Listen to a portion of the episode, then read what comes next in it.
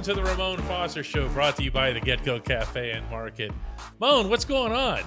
Not much, man. You know, just moving along, trying to get through, you know, the rest of this thing and see if we can get a dub on Sunday. That's all.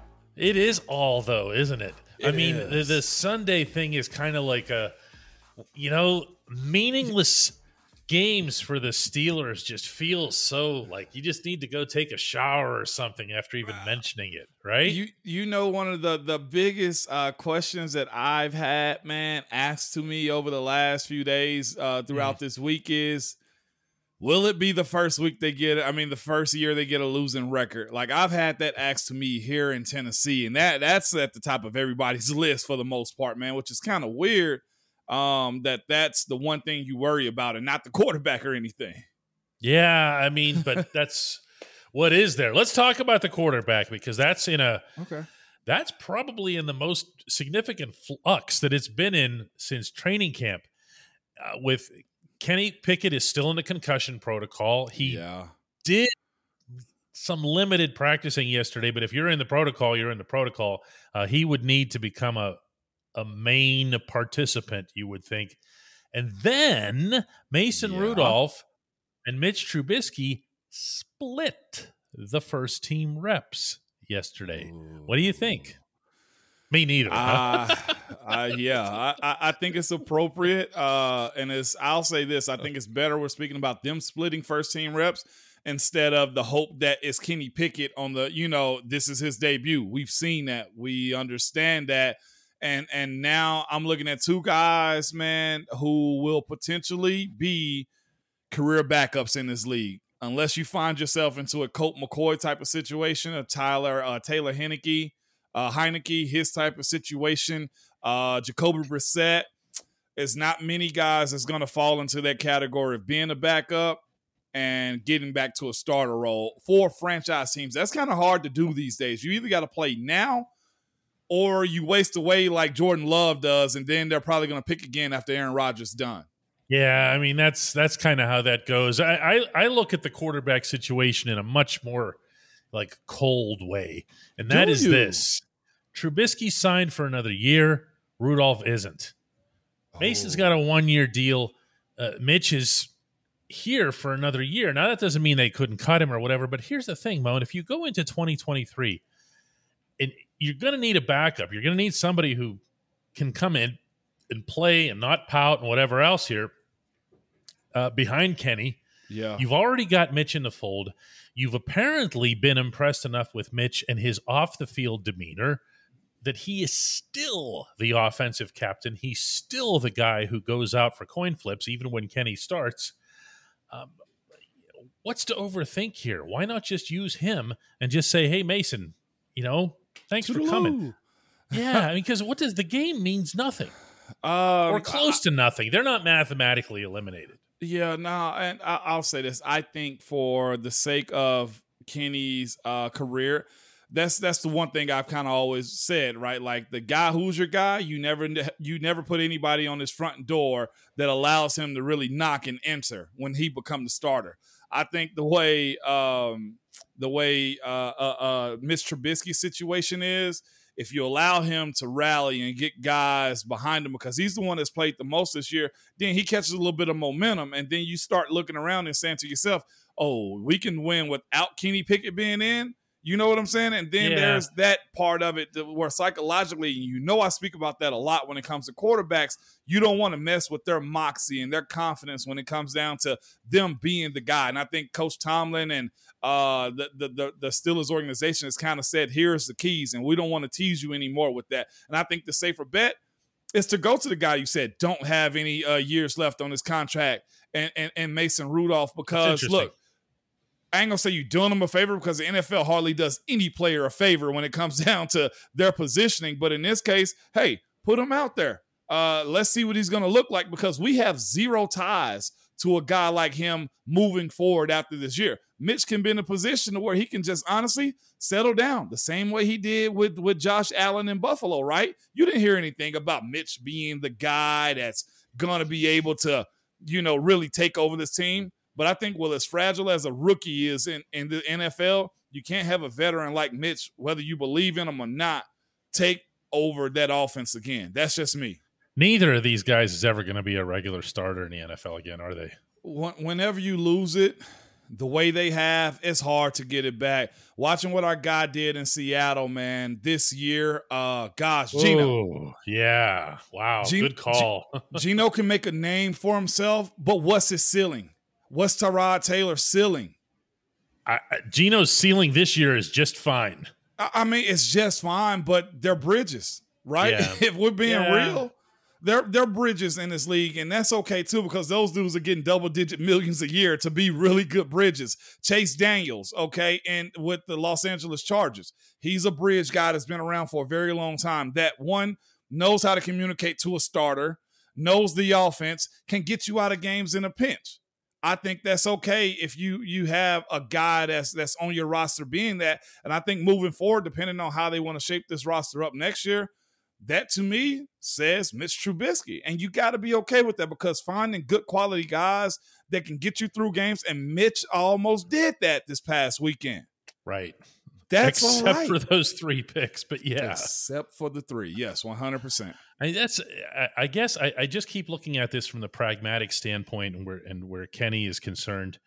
And going into next season, being able to say, hey, Mitch, we didn't pull the plug on you. Yeah, at, at the end of the previous season for absolutely no reason right. other than to win some meaningless games. Yeah, that that's the you know. If let's put it this way, if you go with Mason Sunday for whatever reason, right, then you really need to think about who's going to be your backup next year too. Well, this is my thing though too, and I I don't think it's a real threat to throw Mason out there, even if Mason has an amazing game. Okay. Uh, look at the comments when, you know, Mason was asked about, you know, where is he at this week in preparation, splitting times. He he pretty much said, man, I'm just out here having fun. There is no stress. He don't, I ain't gonna say he don't care if he throw four or five interceptions, which he nobody wants to, but he said out loud, man, I'm out here having fun. Meaning the stress aspect of what this job is asking me to do is out the window because I, I know my role now. And I think that's all right as a pro sometime. Like I said, the backup quarterback is not just a, a, a pencil pusher or a pad holder. They have a significant role with the team, too. You know that. Let's ask Charlie Batch that. Yeah, it, it's it's going to be interesting. I mean, at least in that regard, I guess. And remember, too, Kenny's not ruled out of anything. No, if no. he were to come back and, and practice this week, Mike Tomlin has said he will start. And by practice, I mean fully practice and be out of the protocol. But, mm-hmm. you know. And you we'll know Coach Tomlin, he has his timeline on that. That's by Friday. He need to be a full oh, participant. Yes. Yeah. You are expected to be out there and one hundred percent participating on Friday unless you are like, you know, Ben or somebody. He would make oh. exceptions, though. Old. That's it. That's it. When we come back on the Ramon Foster Show, more football.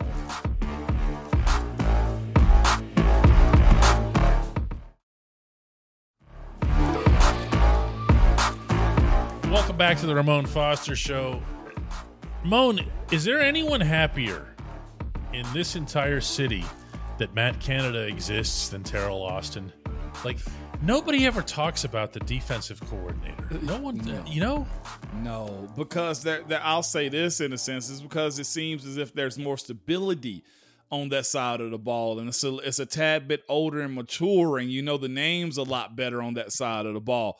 That's why. So well, is that it, didn't is it stop just, Baltimore from running it right down their throats in the second one, half. You know? That's very true. I, in Atlanta the week before, and – I don't know. Yeah. You've seen their stats. I mean, the stats are, for, are, are kind of mediocre. They're not. They're not terrible. They're not great either. No, they're not. And you you got to kind of say to yourself. And we brought this up though. The the ability to stop the run, and especially in that Baltimore game, was the killer in everything that happened around it. Everybody on social media have seen the post where uh, is it J K. Dobbins? He split the Red Sea when it came down to the play. Cam got hinged, Devin Bush got hinged, and there was nobody in sight other than him running all the way down the field. That right there cannot happen. That's not the standard in which we're used to. So, yeah, as, as much as we spoke about uh, Mitch Trubisky throwing the three picks, you don't have that play right there, you got something, right? You you have an opportunity to get back on the field or at least hold them to three. Maybe, you know, you you hold on to the football a little bit better if you don't feel like you're chasing points. And this team has given up some points per game, man. Yeah, it ain't as bad as others, but they're giving up twenty-two and a half points a game. Yeah, and I know you- it's one – go ahead. No, no, no. Go ahead. Finish. No, I, and I was going to say, I know the offense isn't pulling their own, but there have been some some opportunities and situations where you expect the defense to kind of close out a little bit better than they actually have. Yeah, I, I guess the thing that, that really sticks with me from that game Sunday was the the forty-four-yard run that Dobbins had, because it was a good-looking, drawn-up play, and it's one that they'd run a few times. Yeah. Okay, with the, they got there's a little bit of motion going involved. And then they cut across, but then they hit the same hole every time. Yep. And to have that situation and to have it be Devin Bush yet again, who gets kind of lost in there, that's what he does. He finds people to block him. Yep. Okay. Yep. You silly. Right. You, know, you, you over there, you want to block me? Come on. Come on. All right. Block yeah. me. Okay. Thanks. Thanks. Yeah. I'll be, oh no, look, that guy went past me. Oh no. Yeah. Um, it, that's tough to watch. You know, yeah. And at the same time, there's no one who watches it and says, man, that Teryl Austin, he's a bad coordinator. And you know why? Because before the season, we were all convinced, right or wrong, that he wasn't even going to be the guy. That it was, yeah. oh, they got Brian Flores now. They're not going to waste Flores. And he's, he's actually going to be the de facto secret behind the curtain coordinator. Yeah. And then, of course, there's Mike Tomlin, who's been pulling the real strings on the defense for years. I, it's it's great. Oh, and the offensive coordinator is a complete catastrophe. So, yeah. like, there's Teryl Austin, just like he just shows up on Thursdays, answers a couple questions, and he's done. And then he's out. Yeah, yeah. He he's not under, especially when you look at the uh, the yards given up by this defense, twenty-four as far as that goes. Uh, rushing yards on the, on the year too is it, that puts him at fifteenth ranked too. Uh, that's not Pittsburgh like. And when you have a team that that's expecting a lot, and this is. That's what I mean when I say expecting a lot. You you know that your offense have deficiencies. Where is the level of get back the ball that this te- team has been needing, other than like the five interceptions or five turnovers in that Bengals game? Like, why was there a drop off, D K, when it came down to this defense? I know T J is out, but there is a level of expectation of scheming up or being able to put guys in the right position or not get schemed up against teams like Baltimore that pretty much hit the same spot of their offensive line. That can be an issue, man. Um, and, and just having, you know, we watched, what was it, earlier this season, who were the Steelers playing? When Teryl just kept just getting exposed when it came down to the passing game. Was was it um, was it Jets that it was or the Bills? I'm just like, come yeah, it on. Was, had to be the yeah, Bills. They he, gave up thirty-eight he, games where he just got yeah, he, he got carved up. Like, why is he in a position? Well, everybody got carved up against the Bills. Minka got carved up against the Bills. So that, that that hit everyone. Well, uh, so is is that him in the scheme, or is that bad luck? Because it can't be both, right? You got to uh, supplement yeah. one. Yeah, it just it just feels like the subject has just completely vanished, you know, yeah. and, and because of – all of the understandable attention on the offense. I just do, don't know what it is that Terrell, Terrell Austin's brought. Do you do you run it back with a guy like him with Flores on staff too? Or do you put Flores in a role, a what's bigger Flores, role? What's Flores done? I'm just saying in general, and that's what, there was see, a lot of conversation. To push he was going to fix Devin Bush? so, So no, it's a little I'm bit serious, of, okay? It's the Jimmys and Joes then is what you're, you're kind of saying? I am kind of saying that. Wow. You know, Brian Flores, you know, one of the things that was interesting about Flores was that his guy was Mark Robinson. And Mark Robinson was that guy from the preseason that was just making all the plays up yeah. there at inside linebacker. Yeah. Uh, were great, like a, just a heat-seeking missile. Yes, and I remember. And they just stopped using him. More often than not, actually almost every game but one, I believe, didn't even give him a helmet. And and I don't understand how you can have that specific trait. Yeah. And then you look at this defense and see how there's guys out there who don't even want to tackle and not utilize him. So Mark Robinson, interesting conversation I told you I had with him and just learning about him when I came up. Mm-hmm. He, I, I wonder with him, and I, I, don't, I hate if this is true because like you said, you need guys to actually be able to be out there and, and get you. You know, production. heck of an athlete, has the mindset for it, has the build for it, and wants to also, right? Right. I kind of say to myself, he is a guy, if you look at his track record, went from one school to another and, and to another school, but he also switched positions to where he was a running back. Is there a level of practice squad preparedness that has him in a position to be ready for next year? Are I mean, we- I hope so. Again, if that's is why we're talking about these defensive coaches, what's Flores here for? Yeah. He he loved this kid. Turn him into a guy who could go out there and just, the bar is not high, just yeah. outplay Devin Bush. Yeah, yeah. Uh, but again, you didn't pick up Dev's fifth-year option. You wipe your hands clean. Yeah, there's that. There's that. I, I don't want to say he was gifted a red shirt, because that to me just says, like, we really, you know, like sandbagging guys for next year. Uh, but I've also seen, and Al wasn't ready, but I've seen Alejandro be one of those guys that stuck around. Chris Hubbard, one of those guys. Matt Feiler was one of those guys, though. So there is a method to the madness. And let's say this, too. It's been productive enough at the middle linebacker position, although very deficient. I didn't get that. It's just been how, good enough. How do those concepts coincide? It's just because it's been some games where we say, man, they play good. Oh, yeah, that's fair. But I think as as a whole, it's just been bad or not what, yeah, we're, what we're used to. Both can be true. Yeah, and the the other thing that's disappeared, by the way, from the from the inside linebacker position almost entirely is splash. Is attitude. There's no forced fumbles. There's no interceptions. There's no P Ds. There's nothing. There's nothing from these guys other than, and I'm even including Miles Jack, understanding and respecting that he's got the knee injury that he's playing through. Okay. Yeah. But man, somebody make, make a significant play.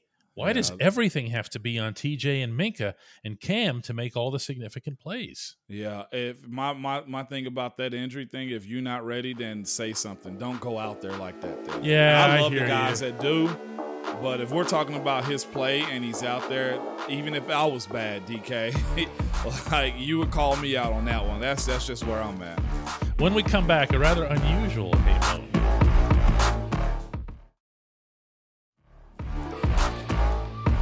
Welcome back to the Ramon Foster Show. It's time for the only segment that matters, which today is a little bit unusual. It's going to be me asking Ramon a question, and after that, we're going to commit some time, as we do every month, Uh, to our partners at the Get-Go Cafe and Market. Moan. Wait, wait. I got to do it right. I got to stay within Come the rules, on. right? Okay. Yeah. Hey, Moan! What's it like right now for you, Papa Moan, for all the legit little Fosters running around the household there to to gear up, you know, for Christmas, the shopping, the ho-ho-ho stuff? Is uh that's a great question, man. I get up mm-hmm. for this time of the year, starting at like I know you do like Halloween to Thanksgiving to Christmas to New Year's. I enjoy this. Plus my birthday's January also, so I really get up for this oh, time of the year. You're one of those, man. You poor soul. I am. I get burned on the back end, okay? But it, it's fun for me, man, and especially too being fortunate to be in a position of uh being able to give. You know, like whether it be nieces, my wife, my boys, brothers or whoever, it's cool, man, to, to watch the smiles. My wife is still asking me, Mom, what do you want for Christmas? What do you want? And I'm just like, I keep telling her, I just want to see y'all smiles. And she's like, I got to get you something. But for, for my boys, man, it's, it's really cool. One, figuring out having a teenager. It's clothes, just shoes, and heck, he's got a phone. So ain't much more he can ask for. But my youngest really gets into it to where he got his list made up and, you know, he kind of figured out what Santa was. Okay, so he, he knows Santa. You, you got and that Santa physique going on too, so yeah, you, you kind of gave it away a little exactly. bit. Exactly. And, and, and mom is is is Mama Santa, so his list got extremely long. So that really gets me going, though, man. Uh, to see this smile. He felt bad be- for the mythical character, but not for you. There's no sympathy for you. It's like, here, here. Oh, it was you all along? Okay, here's the rest of my list. Yeah, that's basically, he'll even text us stuff. And I'm like, we should have never told him, man. But that's that's what gets me, though, D K, is like genuinely family, uh, watching the smiles and surprises. And I always get a surprise gift for him. So uh, that's pretty see- cool. I was always torn on that whole Santa concept because we did it too. Okay. Did with my you? kids, But like every once in a while, like I'd get him something, my, my son in particular, you know, the whole, mm-hmm. you, you know what the boys want, right? Yeah. That was so spectacular. And I was like, yeah. I would say to, to, to my wife, as she's wrapping the presents, I'd go, okay, no, this one's not from Santa. All right. We did that. I want credit for this one. Okay. I want years from now when this child is thinking back to that glorious train set that he got, him yeah. to think, yeah, but this, that was that year that my dad got the better present than anything Santa got yeah. me. Right? That's me. Yep. one hundred percent. We're not going to steal his thunder, but they're going to know we got the best gift, right? For Christmas. That is, that Heck is it. Yeah. Uh, coming up next, as promised, uh, our, our partners at the Get-Go Cafe and Market send in Chef Tom, the real Chef Tom, right here to H Q uh, to share with us the latest and greatest of the products that they have. Moan and I will be back with a regular old Ramon Foster show and Hey Moan segment tomorrow. Let's do it again, Moan. I'll be here. I'll be ready. Merry Christmas.